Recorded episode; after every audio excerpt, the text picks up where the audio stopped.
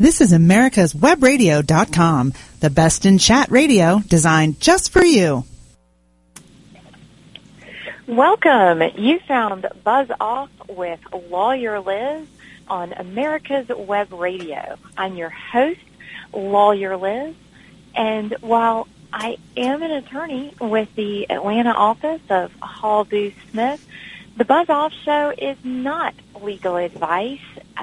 Instead, it's a weekly look at all the buzz surrounding drones, autonomous vehicles, the Internet of Things, and all of the technology in between. So welcome and today we're going to take a break from the last couple of shows where we looked at securing campaigns and elections and all the technology and how that's changing the way we're running camp- political campaigns and elections. And instead, going to pick up with a feel-good aspect to drones and technology with if anyone was watching the news or really on social media within the last couple of weeks, you've probably seen alerts on weather issues.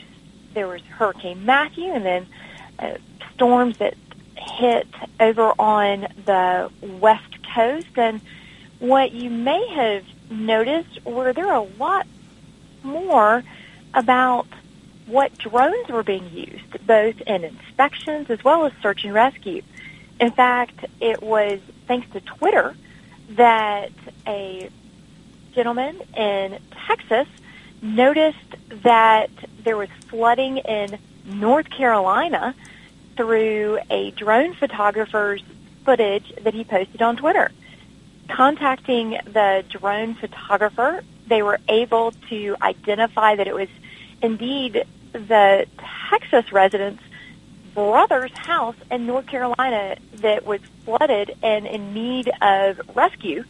And through Texas, North Carolina photographer and FEMA crews, they were able to rescue his brother. So we're going to hear a lot more stories like that on the great uses of the photography, the footage of drones, and to really share about that, we brought in first guests today are both filmographers, uh, photographers, and drone uh, enthusiasts. I guess is a good way to share, but I feel like that's selling y'all short. But we have two of the geniuses behind Volair Media and welcoming Graham and Phil to the show. Thanks for calling in from the job site. Thanks for having us, Liz. Thanks, Liz. And I became first uh, familiar with all of y'all's uh, media and uh, footage through another story y'all had retweeted. So social media is connecting all the dots for us, it seems, but y'all help circulate the importance of FPV racing and really communicating with the community where you're flying and making sure everyone knows general safety, but also just that dialogue and discussion so that people aren't afraid of when they see a drone overhead. But and now here we are, a couple of months later, and y'all are working on. I mean, you're FEMA certified, aren't you? That's correct. Yes. Yeah. So Volair Volair has taken a very proactive um, stance here in Washington State. Um, you know, we, we started uh, a really good campaign with the International uh, Drone Day, um, and Volair sponsored um, an event that uh, that allowed a lot of F- public access to the FPV racers. Um, seeing a lot of SAR or search and rescue demos. Um, we also had one of the OEMs for, for a drone manufacturer on site giving lessons that day to the public. And so um, Volair is very proactive in wanting to make sure the public has first access and, and knowledge about drones and seeing the positive characteristics that uh, aerial flight can give them. Well, and you hit upon one of the keys that with Hurricane Matthew particularly, it was the first time the FAA had set up a direct communication mechanism. I mean, we've seen the uh, kind of know before you fly that don't fly, don't interfere with fire rescue crews, you know, those sort of no drone zones. But with this last round of uh, natural disasters, it seems like the FAA is taking a proactive step as well. And they really are. They're attempting to isolate the, the recreational and the uh, commercial side of SUAS and ensuring that the folks that are licensed and trained to be able to respond in these types of disasters, you know, are able to work with the necessary entities and, and, and safely operate um, around these existing manned aircraft. And y'all, y'all recently went back to school, so to speak. Uh, FEMA has started offering these classes. Tell us about, tell us a little bit about how you found out about the class and it, what all was included in it. So th- we work very closely. Um, Graham and I have separate business entities, and we, we've unified on a lot of our co-projects. And we've we've partnered with um, the city of Kirkland in out, outer reaches of Seattle area, and and we're tied into the community emergency response team there, and we have special training through that. And that's a volunteer organization that does very light search and rescue, and um, small trash can fire type stuff. Um, in the event uh, that uh, first responders need some, you know, extra support. So through that training, that introduces us to the city manage- emergency managers, and uh, through through that contact, they they realized our our um, UAV and UAS efforts in the local community, and they wanted to see about uh, leveraging that for their assets for volunteer uh, search and rescue. So. Um, that introduced us to local city government. That allowed us to show them the positive traits of the aerial platforms, which then led to, hey, we would like to introduce drones uh, into an official uh, emergency uh, public sector, but in an official way, writing a, drone policy for how drones will be used in a, in a in emergency services. Could you help us with that? And then that also um, allowed us to partner on, on an ongoing basis, which then gave us a FEMA, you know, Department of Homeland Security um, at a federal level is now helping us uh, introduce drones in emergency services and disaster recovery, would you be able to go and represent us at these classes and, and help us along and consult along with us to make sure we can up, you know, stand up a UAS um, uh, team within our emergency services officially? So that that has opened the door for us, and so we didn't actually have to go find those classes. The emergency managers um, are much more connected to the at a federal level of what disaster recovery and, and, training that there is, and we've been invited as their guests and liaisons to represent them, and um, we're happy to do so. So it sounds like a true domino effect where one conversation led to another conversation, and if you're not putting out dumpster fires, uh, what what sort of situations have you been uh, utilized on? Well, thankfully, we haven't had an, an, incident where we've actually been officially deployed. We've done a lot of training in this space, but not in a uh, haven't needed to be deployed. And we we just recently um, uh, the West Coast is on uh, an earthquake subduction zone, and so FEMA sponsored a, a nationwide, but primarily on the West Coast, fire drill, so to speak, for earthquake uh, preparedness. And so we brought in, um, you know, emergency responders from all up and down the West Coast you know, Washington National Guard was deployed, and so we did we did a citywide type exercise. Um, you know, and we we came along with the Washington National Guard and realized that they would like to use civilian assets, meaning using our you know UASs um, and platforms. But how do you engage with GeoCider and communicate on the same radio frequencies? How do we get your video feeds from your drone and utilize them? Um, but while we're at it, maybe we should know a little bit about how your commercial drones work so we were able to conduct training with the Washington National Guard and give them lessons and flight lessons and situational awareness and what our assets can provide to them because um, they're not allowed to use their drone assets, um, you know, in peacetime. And so it, it we were able to be an extension to them as their eyes and ears um, and give them forward-looking reconnaissance as in, in, a drill fashion. Um, so thankfully, we haven't been deployed, you know, in a, in a real essence um, emergency yet, but we, we do training and, and are ready for it. So I've seen the movie. Was it uh, San Andreas with The Rock? And for full disclosure, I am a big fan of The Rock. Uh, now, in San Andreas, you have the big earthquake. It, of course, hits the fault lines.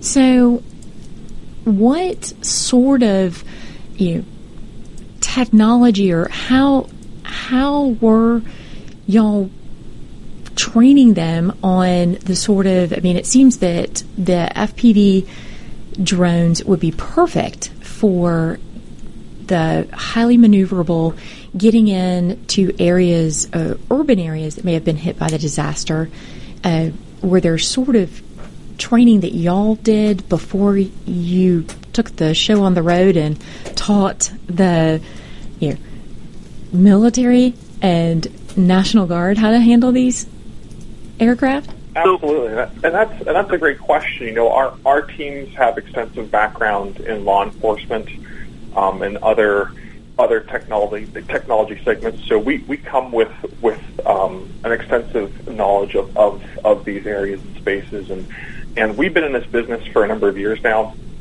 So it's it's a it's a very uh, good marriage between our two expertises and areas of knowledge to be able to support the uh, National Guard in this factor.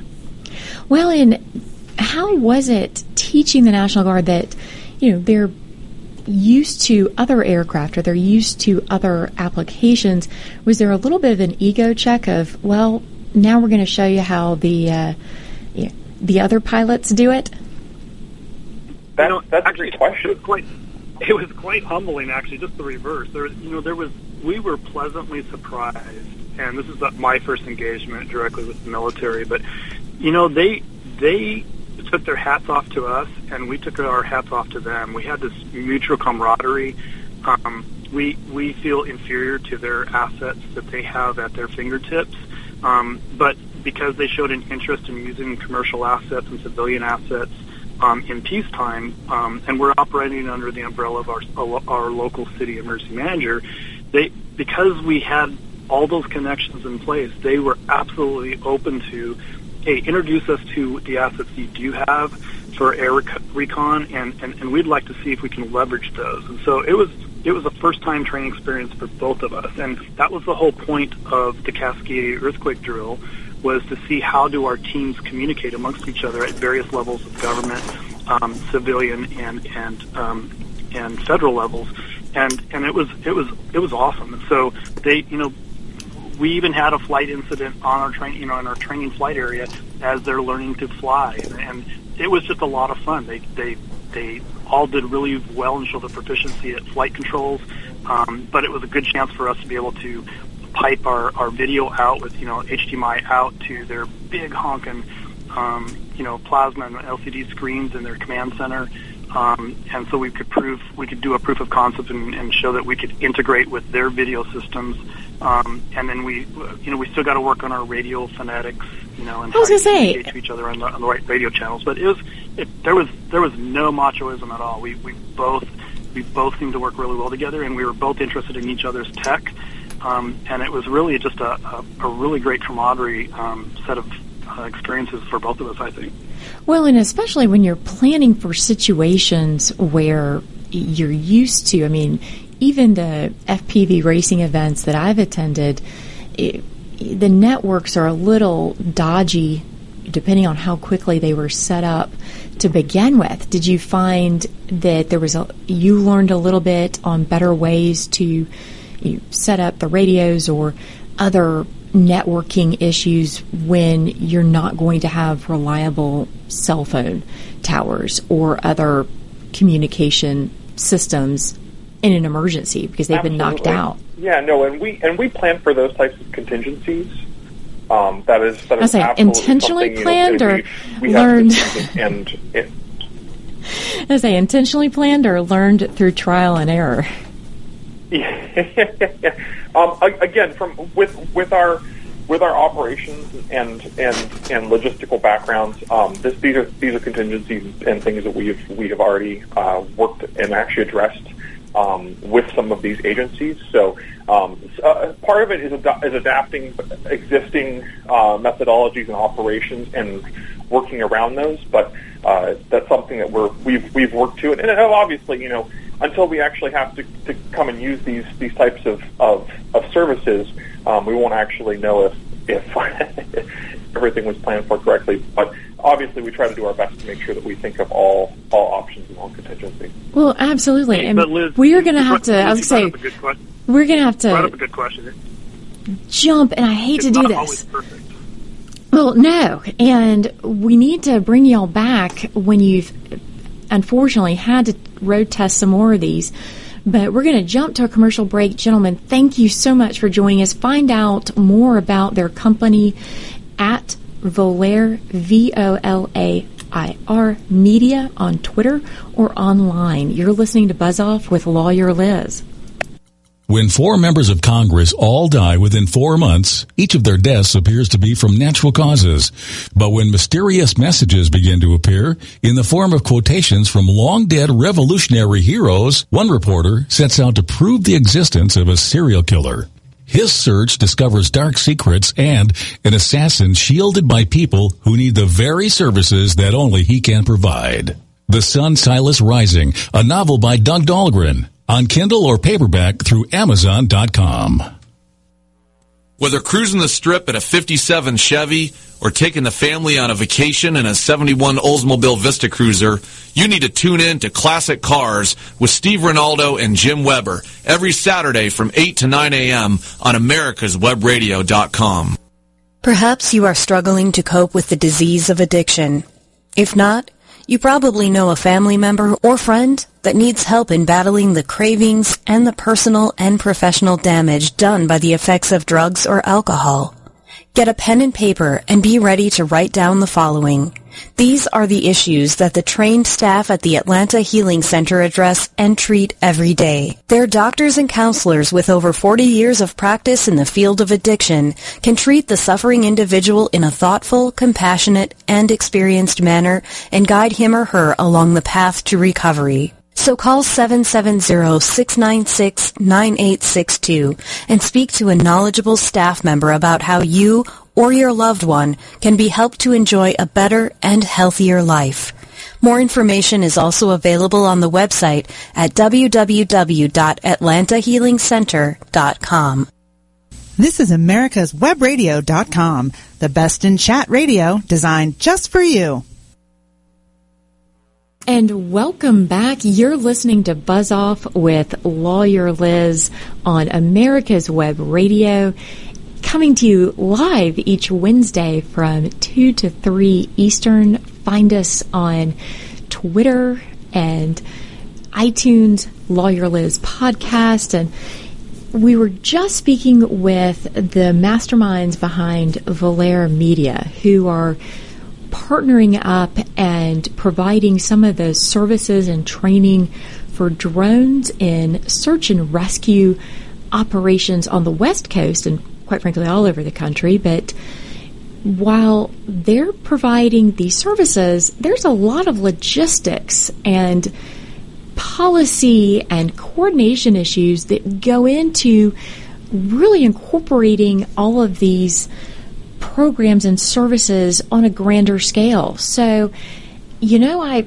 I can acknowledge when I need experts beyond my limited expertise. And so our next guest has the background that covers all of it from a former EMS, uh, EMT provider in New Jersey to serving on policy and drone unmanned system commissions across. I mean, at least you've got several different states, if I recall correctly, but you have been knee deep in this issue for several years.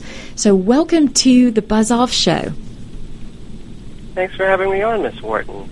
Well, you know, it it is a shame. Uh, I, I, I was very much in, engaged with what Volair media was speaking about and I'm so happy to hear other organizations. It's, it's a it's a huge drone culture. Um, you know, in terms of emergencies and disasters, for me, the way they're handled, it, it's a personal interest of mine. Well, since elementary school, so obviously, I'm excited to have this chat with you about my passion. Um, and we're about to see this next generation of first response evolve before our very eyes. Um, so I co-founded a company called Airless. It's a it's a Delaware LLC, which I'm very proud of. And while I was carving out my special topical area for my master's, uh, that master's was in emergency management and business continuity. Um, it was on emerging policy issues and legislation of disruptive technologies, obviously focused on drones. Um, and that was founded with two other members of, of uh, New Jersey Institute of Technology's UAS working group. Uh, that's how I became involved with uh, the NTIA-led effort, uh, responding to the NPRM when that came out. I was going to say that's a lot of listening loved. that's a lot of acronyms to say that y'all have been the ones writing the rules. Well, and know, providing the, the guidance. I like it. Necessarily, we get into them. Well, it, you can tell if it's government or military if it becomes alphabet soup. Everyone loves their fun acronyms. And uh, so, how is it been from your vantage point? I mean, this is an issue you've been working on, and the, specifically the integration of the new technologies into these emergency response scenarios to where within the last month, it, pardon the pun, has taken off. I mean, you're getting Absolutely. the opportunity to watch years of work unfold in real time. And, to be candid, I, I, I am absolutely pleased that the public gets to see all the positive societal benefits that drones can bring stateside to us instead of thinking about uh, it in the context that uh, most people thought about just a mere couple of years ago. Uh, when it comes to emergency services, now uh, you know the my, my partners, we have about 60 combined years of providing emergency services. So you would you'd probably agree that members of service, you know, police, fire, EMS, emergency managers, it's a it's a brotherhood, a, a sisterhood, and a lifestyle of sorts, right? I mean, y'all y'all run in where everyone else is running away. So, yes, and you are willing to assist people in truly sometimes at our worst. I mean, when we're injured, hurt, scared, it, we're not on our best behavior always. and y'all are willing so, to do it. You know, going to go, going to your question, um, it, it helps when people who have uh, been in those roles, uh, it benefits those agencies to speak with people who have worked the streets to truly show, explain, understand uh, this new tool that we can put in our toolbox. Um, because it, it is exciting to get the picture, but there's more to it than just a picture or something that you get off of the sensor. Uh, it, it's kind of like that needs analysis where, where if you have been a first responder, you, you have some street smarts per se and that's a differentiation I think uh, you know people will learn as as they move along because most people are, are used to steady state. They're used to everything being normal, and, and people don't but don't, don't particularly think about emergencies and disasters because you know sometimes you're in a low risk area or you're at low risk to be in an emergency. Um, but it, it's a different breed of person who who runs towards uh, somebody calling for help. Well, and to have that understanding of the technical uh, background or familiarity with unmanned systems, and but also the understanding of what's needed, because if drones are in wild west of the skies, then when you bring the Wild West to, I don't know another good analogy, but a disaster or emergency scenario where the rule book in some ways has been thrown out. As you said, the normal is no longer what's happening. And being able to bridge those two worlds, and we saw a, we've heard bad stories about how the everything clashes with the wildfires last year, but it seemed with Hurricane Matthew and some of the other flooding and similar uh, emergency situations, drones got it right this go round. What's changed? Yeah, and and, and, I think a, a great way, you know, we, we're, we're thinking about Wild West, but I think a, a great way to illustrate this is it actually comes from uh, one of my professors uh, during that uh, during the graduate work I was doing for emergency management. So uh, let, let's think about emergency management as a degree and, and, and an MBA as a degree. Uh, MBA, you, you deal with a, a traditional, hierarchical, structured organization. Uh, what draws me to emergency management is the fact that it's a flat, networked organization. And like I said, it, it, it takes a certain type of person who, who, who can handle that sort of stress. It's highly complicated, unpredictable, and uncontrollable. And the benefit that I had was uh, one of the first textbooks that we were given is we actually had to study off of the off of the uh, Marine Corps' manual on command and control. Because when you look at a disaster, whether it be natural or, or man-made, uh, it, we're really thinking uh, about the incident commander being the war fighter. So it's not just the human opponent. You have a more volatile Mother Nature to deal with. Um, and so, uh, quickly, uh, there there were two concepts that, that I learned was, uh, and most people have probably heard of this uh, when when you come to uh, business courses. Uh, the observe, orient, decide, act. The OODA loop that was developed by Colonel Boyd in, in the in the Air Force, and it's a, it's a concept in many disciplines. And and what it is is it, it favors raw power in dealing with opponents in any endeavor by observing. So this is what the drone is doing. It's observing. It's orienting itself to the situation.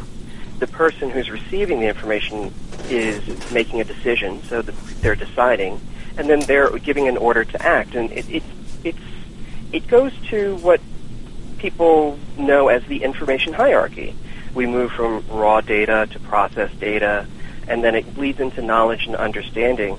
And what had happened was uh, 25 years after that, there's a new model uh, that that that OODA was more it was more putting process to paper. There's now something called Sense, Interpret, Decide, Act, and that that's where we are now. That was uh, developed by Stephen Haeckel, and uh, it assumes it takes on intense turbulence that's experienced inside the information age. So in OODA, in the OODA loops, so all these loops are running independently. There's a flooded street here, there's a flooded street here, there's a fire here. Those are cycling as quickly as possible. So the subordinates on scene don't really know what the mindset of the commander or his intent is. But sense, interpret, decide, act is more a matter of, of knowing and thinking about the effectiveness, how they can adapt to making decisions in the field on their own.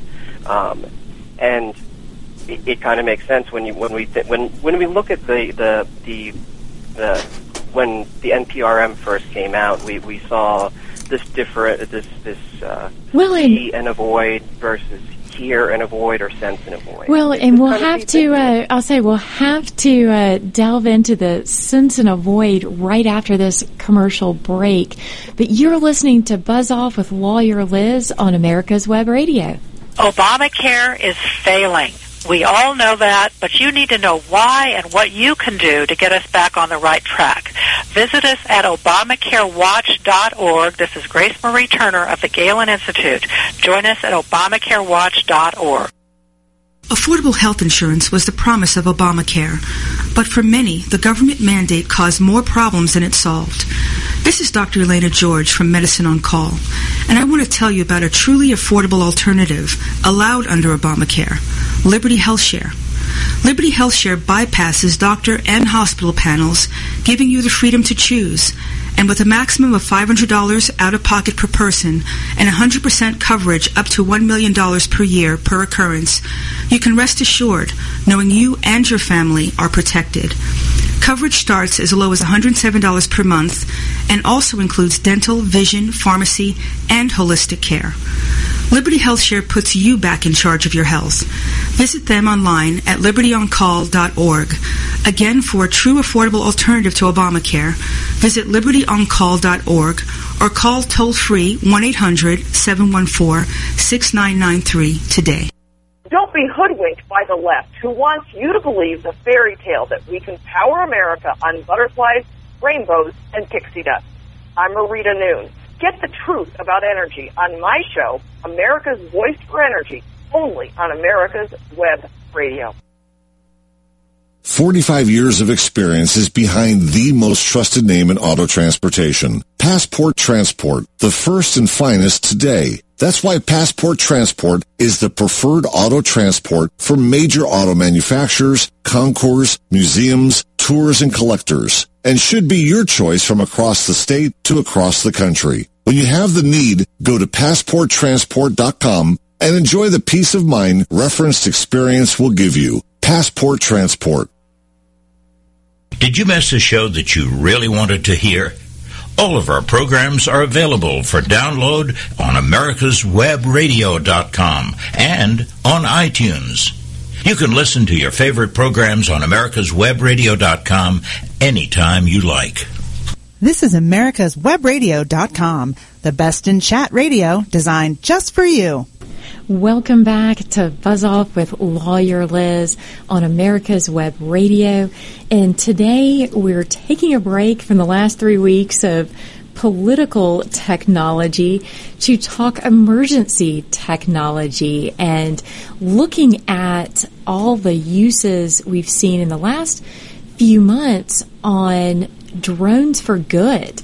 And our guest is one of the co-founders of Airless, and really, Luis, you've been the again the guru, and you were explaining to us a little bit before the break about the theories behind the communication systems, and it sounds like we're drones are enabling us to play simultaneous chess games of emergencies from street A, the next street over, you know, and really game theory be able to analyze that data and integrate it into the other data we're receiving and advance our command and control and ability to respond. I mean, it's a game changer, right? Yeah, it, it, it is. And, and uh, what I was uh, illustrating before the break was trying to get the audience into the mindset of an emergency manager, of a first responder, and uh, going to that sense, interpret, decide, act loop. So you go from one to the other. Uh, we think about people. Uh, there are some people who are visual learners, for for example. Um, Myself you know, included. So, so yes, continue. mm-hmm. um, so, uh, or, or if you are a responsible firearm, uh, firearms owner and you're into personal defense, you, you know about the notion of situational awareness. Um, so if I can just go in the direction of uh, a recent disaster, the Hoboken train crash in New Jersey, um, you know, I'm kind of one of those emergency scanner buffs. So if you go back to the audio and you listen to it, you know, about eight minutes, nine minutes into the incident, we still don't have a decision maker on the scene who has eyes on the scene. It actually takes 11 and a half minutes, and you know this is this is no disrespect to the service that that uh, anyone provided they, that day. They did a great job, but uh, this is just an illustration of what a drone can bring uh, to the equation. At, at 11 minutes and a half into the incident, finally a, a deputy gets photos, perhaps through his cell phone that somebody snapped, and was able to convey that there are now potentially 100 victims, and it takes another minute for that to be processed by the decision maker he was speaking with to now give the order to dispatch a certain number of units. And if we can cut those decision making cycles uh, times down, it, it would be of great benefit to the response capability for any emergency response organization, whether it be just a, a, regular emergency or a disaster. It's it's really the having the eyes on the scene, having everyone who is responding plus dispatch and emergency operations. Everyone has the same common operating picture.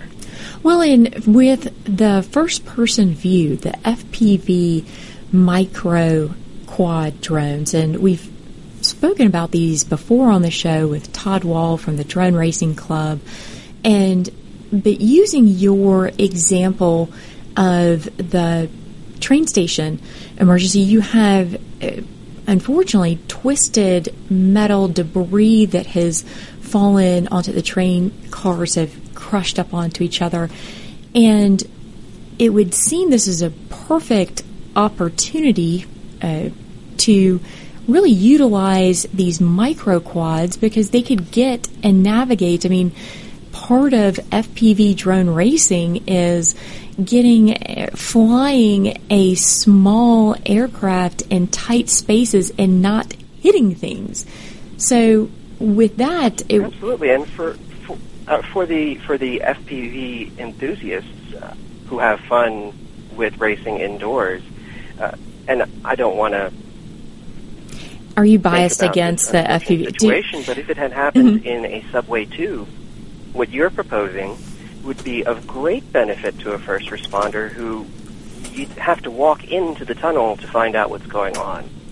And we could have responders that go in and, and get their situational aware, awareness immediately. Well, the feed that comes from the cameras, you know, can be relayed simultaneously, you know, with only microsecond delays between screens and get that immediate data coming back, which is invaluable when seconds count and you've got to get, what is it, the golden hour. You've got to assess what's going on if people need help immediately and, and certainly harkening back to your uh, medical training. I mean, when seems like it would make your job a lot easier. You know, and, and I, I have fun when we have these conversations because this gets into other areas. Um, you know, you, you're the one who had helped me understand the involvement of FTC when it comes to privacy concerns. And as you know, I take a certain position when it comes to the FCC, and, and hopefully you've gotten your your uh, your uh, ham Ooh, we're not going to. Uh, sure, sure. we're, we're still studying. but um, uh, yeah, you know, I, I uh, if are you familiar with FirstNet, the first responder? Um, I'll say share a little bit about it with us because while yeah. it, we have the benefit of some of the knowledge, that not everyone listening to, has the same background. So please yeah. enlighten us. And and uh, you know, I thank him for his time. Yesterday, I spoke with the um, president of the uh, the FirstNet initiative, which is to take all 50 states and its territories and move first responders into what we know as consumer cell phone data. These sort of packages so that now first responders have the same equivalent that we have on our phones to Periscope or Snapchat to our friends to the first responder, giving them a particular bandwidth so that now they have priority on that network. And not only do they have priority, priority on that network, uh, can can you uh, can the audience envision a day where um, instead of hearing all radio chatter in a high-speed pursuit, the operations center has real-time live dash cam footage as well as a drone transmitted through these cellular networks. Um, and, and, and you know it's it's it's a challenge as you as as you know, um, Ms. Wharton, when it comes to policy on the state level and funding. Uh, some people can be a little um, uh, trepidatious when it comes to there's something new that we're going to have to pay for. Um, but uh, the way that um, uh, T.J. Kennedy, he's the president of FirstNet, the way he had explained it to me was uh, we have units out there that are already using cell phones and air cards. This is this is not something that the state would pay for. It's already built into their budget. What happens is instead of using that air card in the vehicle or that cell phone through a commercial wireless provider, you use the government air card or cellular phone that gives priority on the network, and it's the, it's it's it's paid by that agency, so it's already in the budget. Um, and so uh, I think there's difficulty in conveying that to uh, people who are forming budgets uh, for agencies uh, because uh, I think there's a fear of having to pay for something new. But uh, just giving a little insight into how drones can move off of 2.4 and 5.8 gigahertz and come more into a wider, more available bandwidth for operations to Well- allow the online of sight. And that hi- I was going to say uh, that that highlights some of the issues that the gentleman from uh, Volair Media were talking about. Is when the communications networks go down or are interrupted or have interference during emergency situations, being able to uh, understand where and set up your communications networks to minimize the you know, the interference or so that to ensure that the drones are operating uh, safely. I mean, you don't want to build on to an existing uh, disaster with a drone crashing down and causing additional damage. I mean, that's uh, how do you or how have those conversations gone? Because the FCC hasn't opened up more of their spectrum, even though they're talking about it. Is this is that dedicated network or those dedicated channels uh, playing into your discussions? I mean, how how are those conversations going? So, uh, if I recall, I don't have it in front of me, but I think it was either January or February. The FCC stood up a another another working group. But the main thing that I noticed in this in this press release was uh, the co-chairs are the FCC and the FAA to deal with aircraft communication security issues, which I, I believe is, is something that you've raised before, the security of data and security protocols that go Oh, absolutely. channels. hmm And um, to my understanding, I have not seen anything since. But uh, while the while it specifies aircraft communication security, it doesn't necessarily specify unmanned aircraft. But naturally, I think that's where it would go. It, it would go in that direction. Um, but uh, we are now in October, and uh, I have not seen anything uh, recent since then. Well, and it's part of the budget battles, kind of getting back to what you were noting is getting on people's radar so that they have the funds to uh, incorporate these policies. Uh, The government budgets don't always work on, I mean, they have different schedules, be it a July 1st to June 30th calendar year. Uh, I always call it that everybody wants to be a baller. And when it comes to the federal agencies. It- they do. I they want say that.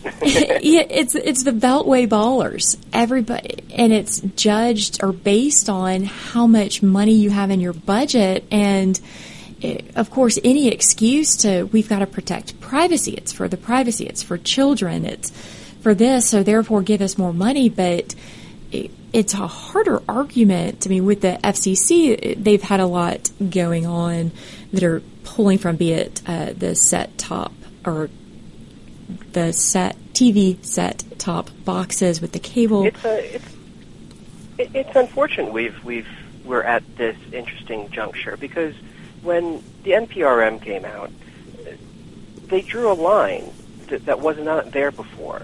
There was a hobbyist and there was a commercial operation, and I note this in the NPRM that. Uh, the NPRM arguably wipes clean the notions of civic duty and community service. What our parents and our grandparents knew was they knew civil defense, uh, about 10 million volunteers that helped their communities instead of focusing on a budget. Well, and and- when the government became involved, like FEMA, uh, then then we have these budget battles that you mentioned. Well, and that's going to bring up a point that let's stick a pin in until after the commercial break. But do we need almost a branch of the Civil Air Patrol with Civil Drone Patrol? But you're listening to Buzz Off with Lawyer Liz on America's Web Radio.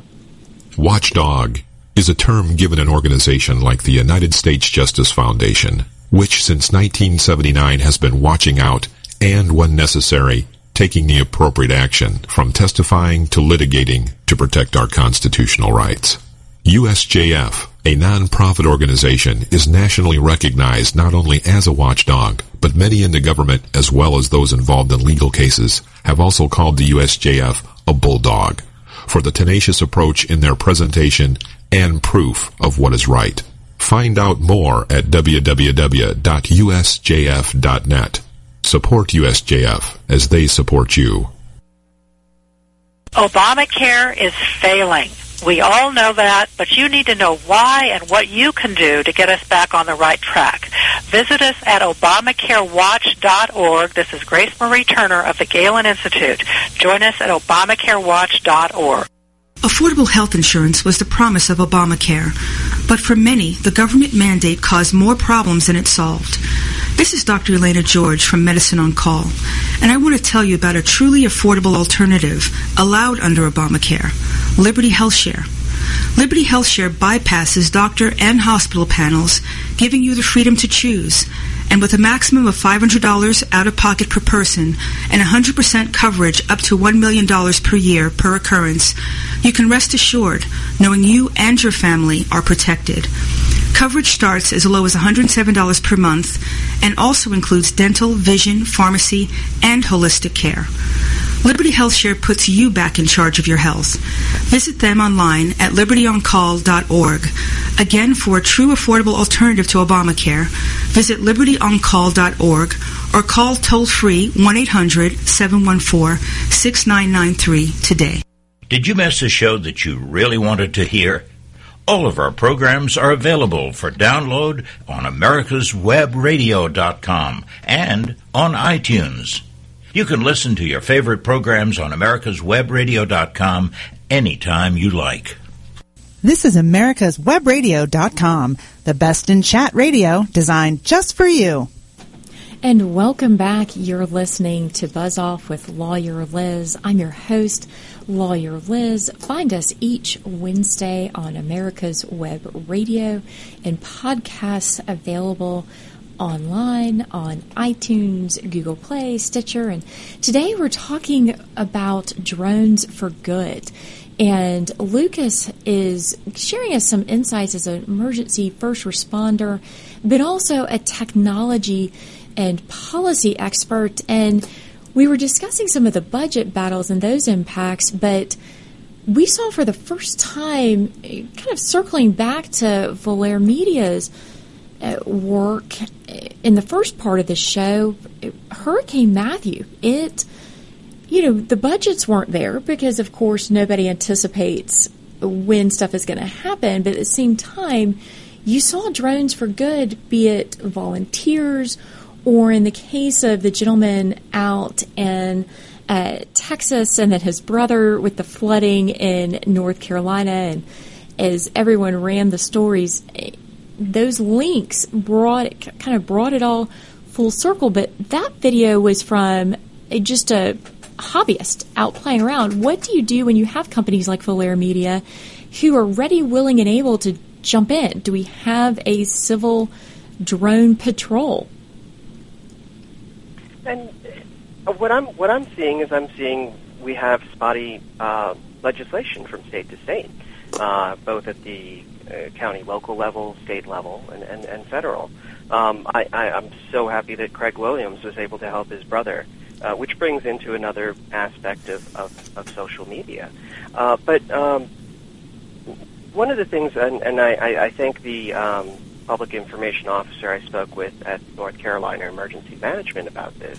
Because um, North Carolina is a special about, state, isn't it, with its uh, I'd say overbearing, but it's restrictions. I mean, it's not, it's one of the states that has taken proactive uh, steps ahead of the FAA, creating its own framework, uh, rightly or wrongly. Uh, what, how did they handle this?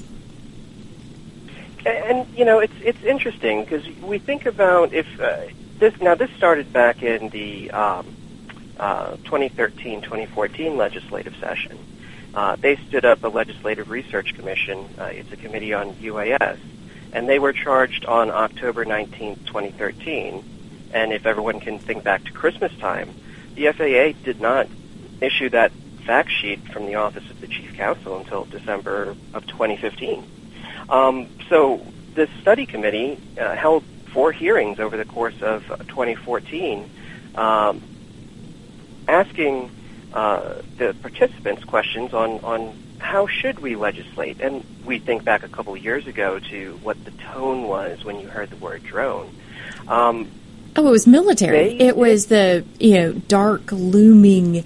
It, it wasn't the quads and other small aircraft we see today. I mean, you're absolutely right. hmm And uh, they let's just say that they put a, they added a lot of text to the general statutes. Uh, but one of the things that they do is they differentiate jurisdiction. So they do specifically uh, cite regulation of launch and recovery. So they are involved in anything that touches the ground. Above that, they don't. Whereas you come into a uh, a county like uh, Rockland County, New York, for instance, uh, their uh, their law, their ordinance that they enacted, local law. Um, first paragraph actually reads: uh, drones can fly at altitudes below the navigable navigable airspace, generally 400 feet, which is not within the jurisdiction, regulation, and control of the Federal Aviation Administration. So, I think it's a, a, a matter of educating people who are Absolutely, educate and and- engage. Right. Absolutely, absolutely.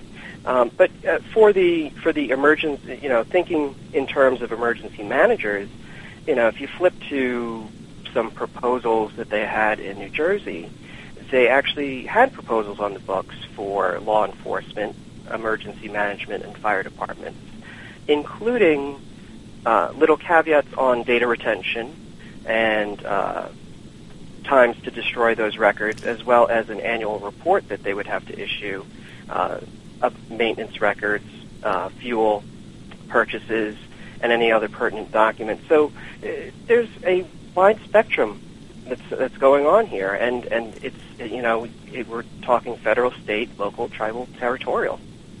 Well, and it with North Carolina, and especially as you pointed out, I mean, all of these regulations came into play before, you know, the August 29th uh, Part 107, which was the FAA's, okay, here's here's some rules of the road or rules of the sky. Now that you have that, how do, from an emergency responder perspective, how do you incorporate all this technology when you don't even know from county to county where the impacted areas are going to be? and that's a challenge. Uh, and it's one one point that uh, I discussed with that uh, PIO uh, at the State Emergency Operations Center. Uh, it, it, we, we were talking about volunteers. We were talk, talking about the, the scenario where, where the guy on social media was able to guide the drone and the FEMA rescue boat to his brother. I was saying, and for full disclosure, uh, and Craig Williams is a, uh colleague of some of my close friends, and uh, amazing story. If anyone hasn't uh, found it or followed it, but sorry, had at least had just had to throw Oh, that no, in I because is shout out to the great uh, small world and uh, the great work that happened there. uh, international news.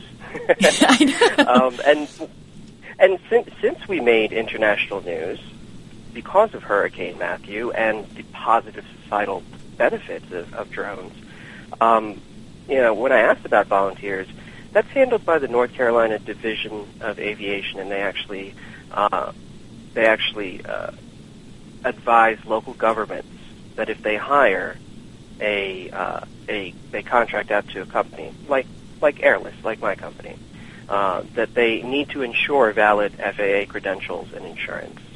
Um, but short of that, uh, uh, there wasn't any other iteration of, of the people who, the Good Samaritans, the, the Good Samaritans that, that don't seek pay- payment for their, their civic duty. Well, and, and looking at companies like Volair Media as well, you have people who are willing to, hey, we'll take our expertise in the aircraft, the systems, and it, how can we help you? But those channels, the fact that they're only now the channels of communication opening up, it's are we late to the game, or how how quickly are we going to have to try to catch up? You know, I think this will I, I, don't have an answer for that because of uh, how volatile. Uh, But you're the expert. the industry is, and Yeah. with so many stakeholders, uh, you know, we're, we're, we're, I'm talking legislators all the way down through companies and individual hobbyists. Well, and we're Um, expecting like the legislators. recent FTC um, workshop. I mean, it's it is a ongoing discussion. that, uh, Absolutely. has carried over from NTIA meetings to the FTC workshop.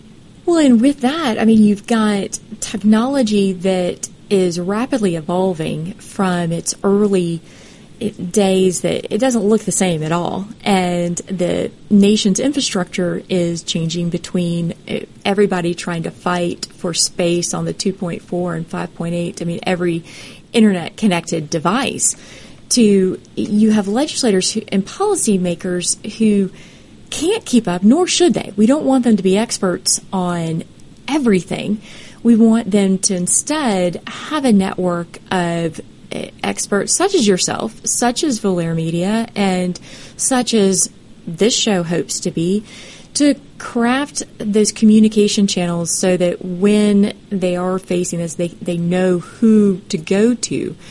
That seems so key, but how, and we saw with the FAA's uh, coming forth with the Part 107 before that, they started giving a warning signal to some of the states, such as North Carolina, saying, eh, you're stepping on our toes potentially.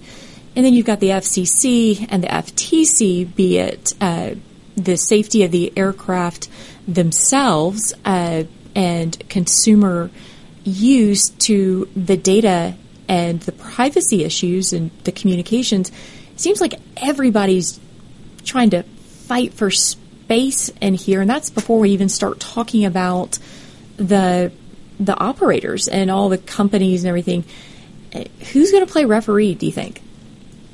You know, and, and in some ways to, to, to you know, kind of uh, close our loop here, um, I think uh, as we watch this whole thicket of alphabet agencies and governing bodies uh, have debates over proposals, um, I think the community of unmanned aircraft system operators and hobbyists need to continue our positive uses. The UAV, UAV, UAviators, Volair Media, uh, continue to, as you know from the beginning of our conversation, uh, go towards helping fellow humans, life-saving and humanitarian missions. Exactly. Well, and, and, it's there's will be able to see the benefit that's the potential that's there. there's a lot of potential and a lot of room to grow. So hopefully, uh, Lucas, you will join us back on the show. You've been listening to Buzz Off with Lawyer Liz. I'm your host, Lawyer Liz. Follow us on Twitter. Find us on America's Web Radio. Thank you to the station and my firm, Hall Booth, and my guest today. Join us next time. This time. is America's Webradio.com, the best in chat radio designed just for you.